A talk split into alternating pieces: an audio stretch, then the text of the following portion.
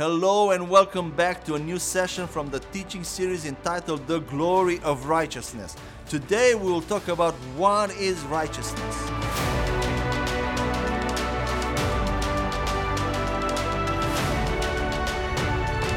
We are still in the second big chapter of this series of teaching entitled Cleansing the Conscience of Sins. And in this session, we will try to see what is righteousness and what does positional versus practical righteousness mean.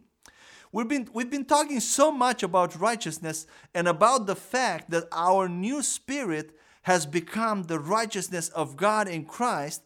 But what is righteousness really? You may or may not have asked yourself this question before.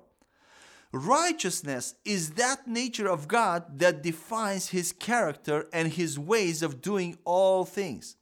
It's the character of God to always be right and perfect in everything. It's about who he is. How he thinks is always right. What he says is always right. What he does is always right because he's God.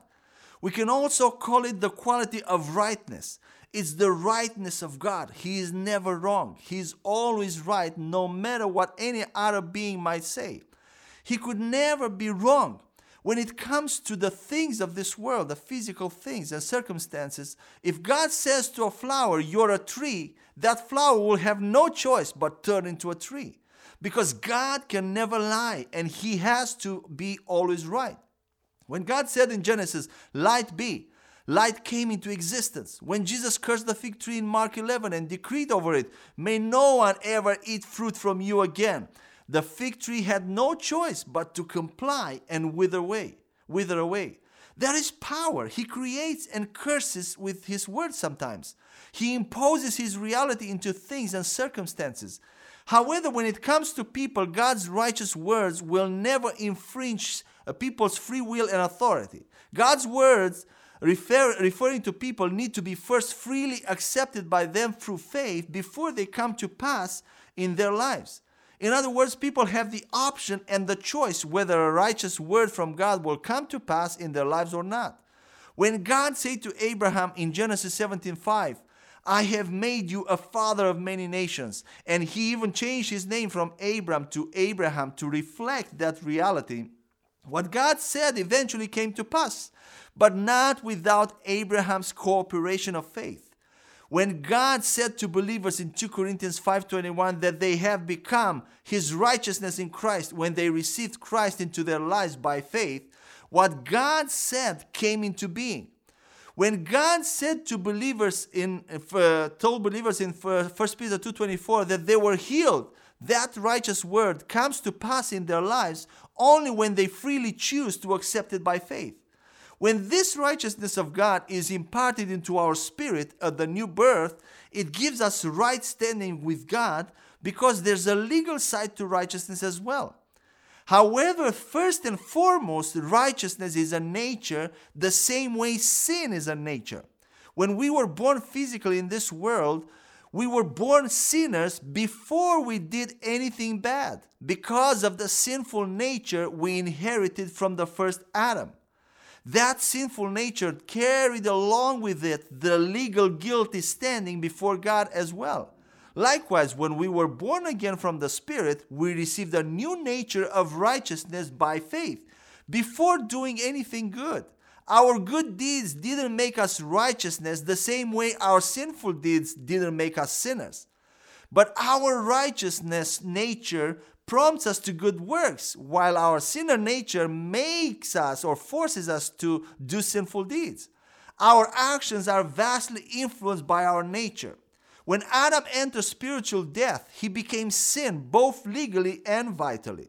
His spirit's nature was altered. He entered death, and his legal standing with God became that of a condemned person. Because of him, the whole human race died in its nature as well. However, the Bible tells us in Romans 5 15 to 19 that Christ, who is the last Adam, not only canceled what the first Adam did by, by reconciling us back to God legally, but did much more.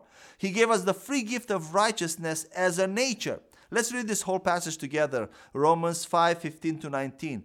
But the free gift is not like the offense, for if by one man's offense many died, much more the grace of God and the gift by the grace of the one man, Jesus Christ, abounded to many. And the gift is not like that which came through the one who sinned. For the judgment which came from one offense resulted in condemnation, but the free gift which came from many offenses resulted in justification. For if by one man's offense death reigned through the one, much more those who receive abundance of grace and of the gift of righteousness will reign in life through the one, Jesus Christ. Therefore, as through one man's offense judgment came to all men, resulting in condemnation, even so through one man's righteous act the free gift came to all men, resulting in justification of life. For as by one man's disobedience many were made sinners, so also by one man's obedience many will be made righteous. Christ should have accomplished at least what the first Adam did, right? Otherwise, he would have been less powerful than Adam. Of course, what Christ did was towards spiritual life and not to spiritual death. But Christ had to perform an alteration in both the legal status and the vital state of believers and put them back in the position of righteousness in which the first Adam was, right? The interesting part is that Christ did something much better than what the first Adam did. The position and nature of the first Adam before the fall was one of positive righteousness maintained by and conditioned on Adam's obedience to God's command. It was not fixed, eternal, and unconditional righteousness independent of his deeds. If Jesus Christ were to just undo what the first Adam did, that meant that people who were going to believe in Christ would have only been brought back from minus to zero having a clean slate and a temporary conditional righteousness. People in that position would have had to earn unconditional and fixed righteousness on their own by their obedience to God's laws and commands. But Jesus didn't leave believers in that position. He has undone what the first Adam did, but he also earned unconditional eternal righteousness by his obedience to the law during his life and then gave it as a gift to believers. And that is amazing. Romans 5:19 says that uh, since through the first Adam humans were made sinners both legally and in their nature, through Christ the born again Christians were also made righteous both legally and in their spirit's nature. That's reciprocity. If they were not made righteous in nature as well as legally, Christ would have been less powerful than the first Adam, and that is not biblical. Since sin or spiritual death was not just imputed legally to the first Adam and to the rest of the human race, now righteousness or spiritual life is not just imputed legally to Christians. However, Christ did much more than that. He freely gave believers God's unconditional eternal righteousness that he earned on earth by his irreproachable obedience to the law. The quality of his righteousness is superior to the one Adam had initially. Jesus didn't let believers earn it on their own by their obedience as Adam was supposed to do before the fall. And that is amazing. Jesus obeyed and fulfilled all the commands and conditions of God from Deuteronomy 28 and gave that obedience to believers as a gift. It's exactly this righteousness of Jesus Christ present in the reborn spirit of the new creation that gives Christians the legal right to health and prosperity on this earth. That is why they are no longer subject to the law of sin and death, but live by the law of the spirit of life. Romans 8 2. They are immune to sickness, disease, and lack if they start believing that they have Jesus' righteousness. That is why sin, with all its negative effects, no longer has dominion over believers. Romans 6:14. And it doesn't have anything to do with their good deeds or their sanctification, but it's only based on Jesus' righteousness. Before the cross, Abraham was only credited righteousness. Romans 4 tells us that. It was given to him just legally in advance. It was imputed to him because of his faith, but his nature was still a sinner's nature and it wasn't yet righteousness. However, after the cross, when we are born again, we are no longer given righteousness just legally. We are born into righteousness. We are born righteous. Eternal life is given to us as a gift because of righteousness.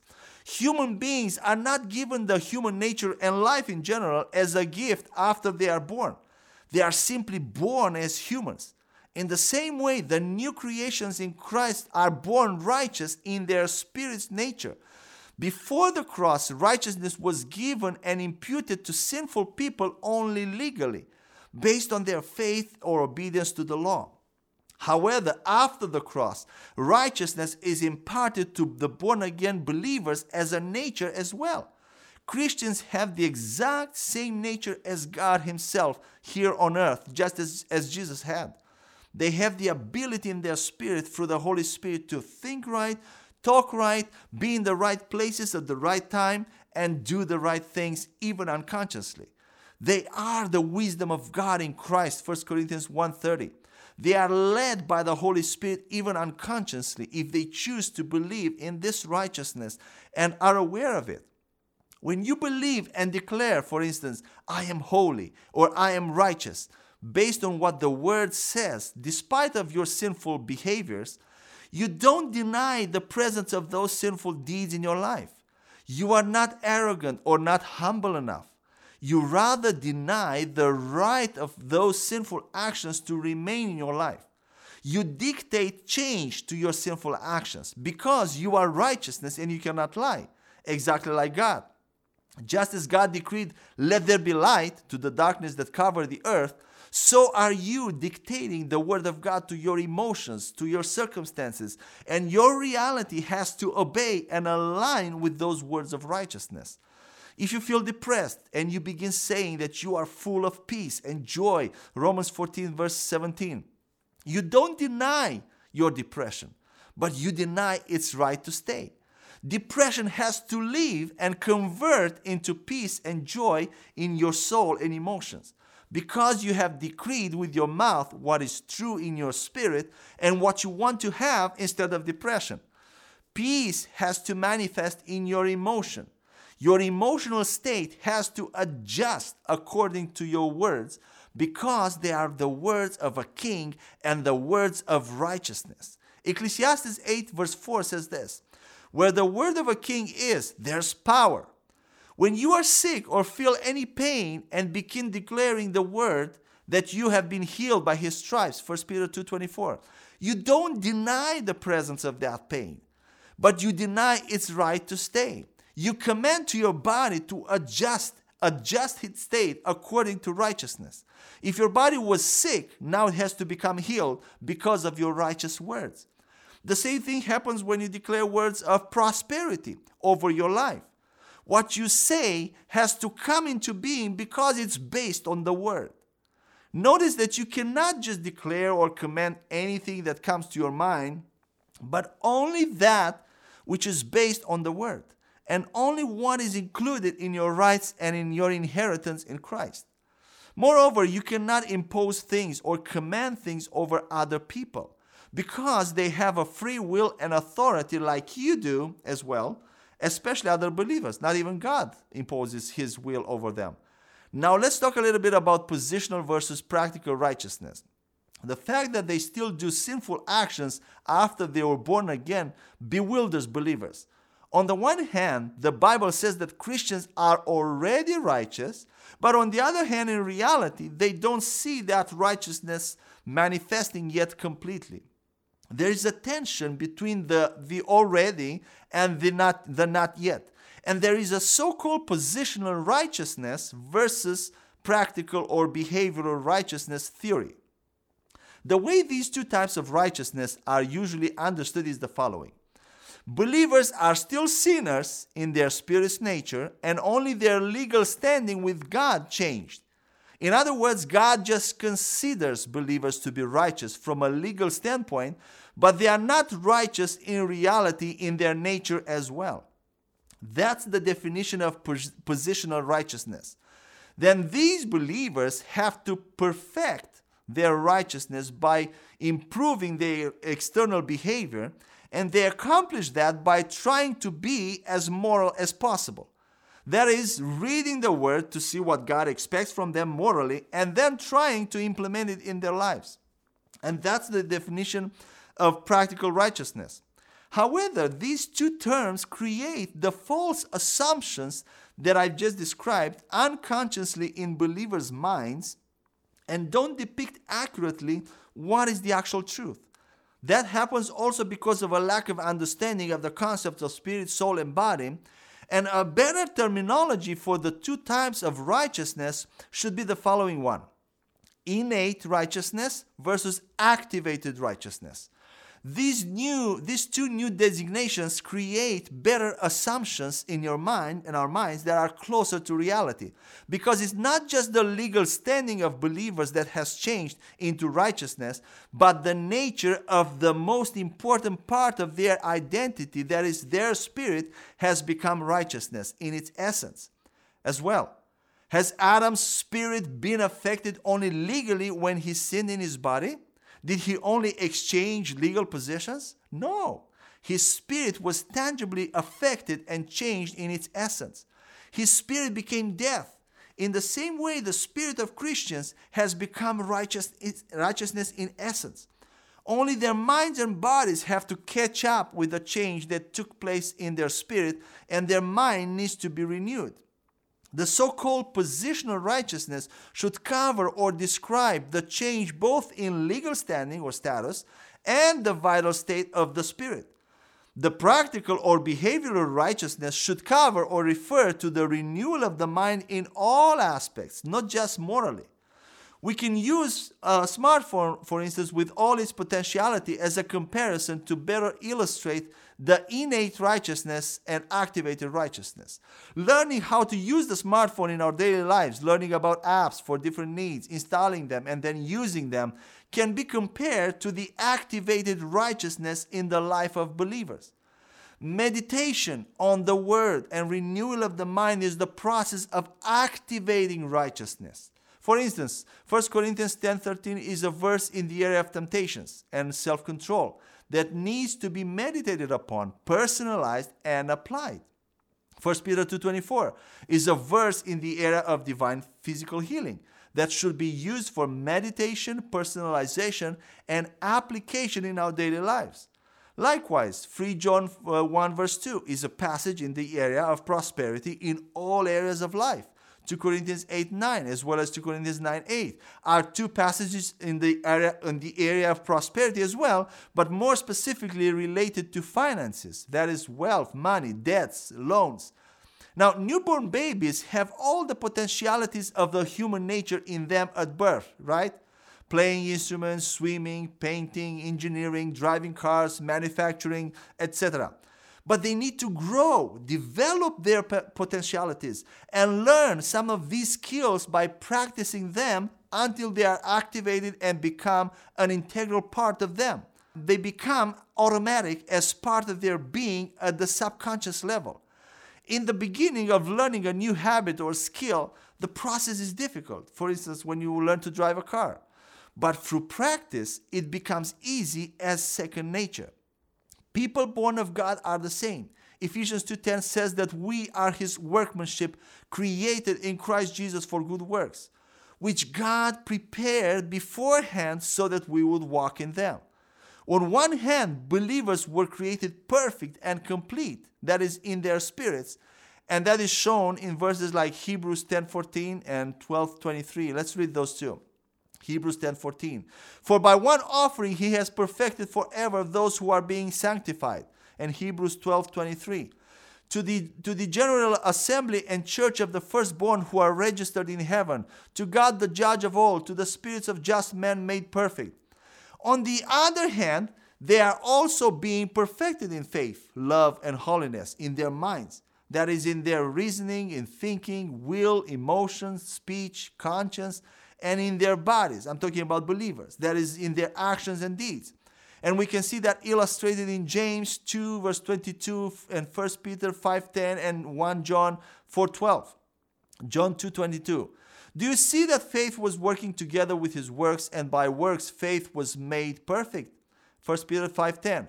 But may the God of all grace, who called us to his eternal glory by Christ Jesus, after you have suffered a while, perfect, establish, strengthen, and settle you.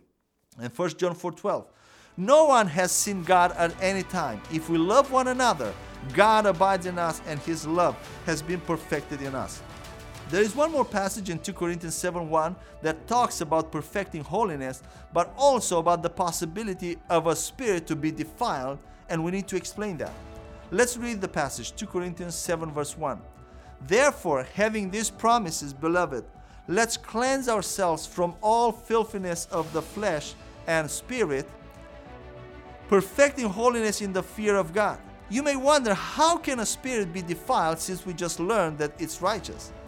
First, in the same way that defilement of the body doesn't change the nature of the body, the defilement of the spirit doesn't change the nature of the spirit. That's first thing. Second, defilement of the body is generally related to sexual immorality in the scripture, while defilement of the spirit is related to idolatry and wrong worship. And that makes sense when we also think about the kind of worship God likes in spirit and truth, John 4:23. Furthermore, the context of 2 Corinthians 7:1 verse, meaning the whole chapter 6, is about being yoked, yoked with unbelievers and about worship of idols in Corinth. And those things can defile the spirit, but cannot change the righteousness of the spirit's nature or cause the loss of salvation. So today we covered a few things about righteousness, and in our next session we will talk about the great exchange that took place at the cross. But until next time, I pray that uh, that you would have a beautiful life and your joy in the Lord may abound in everything you do. Amen.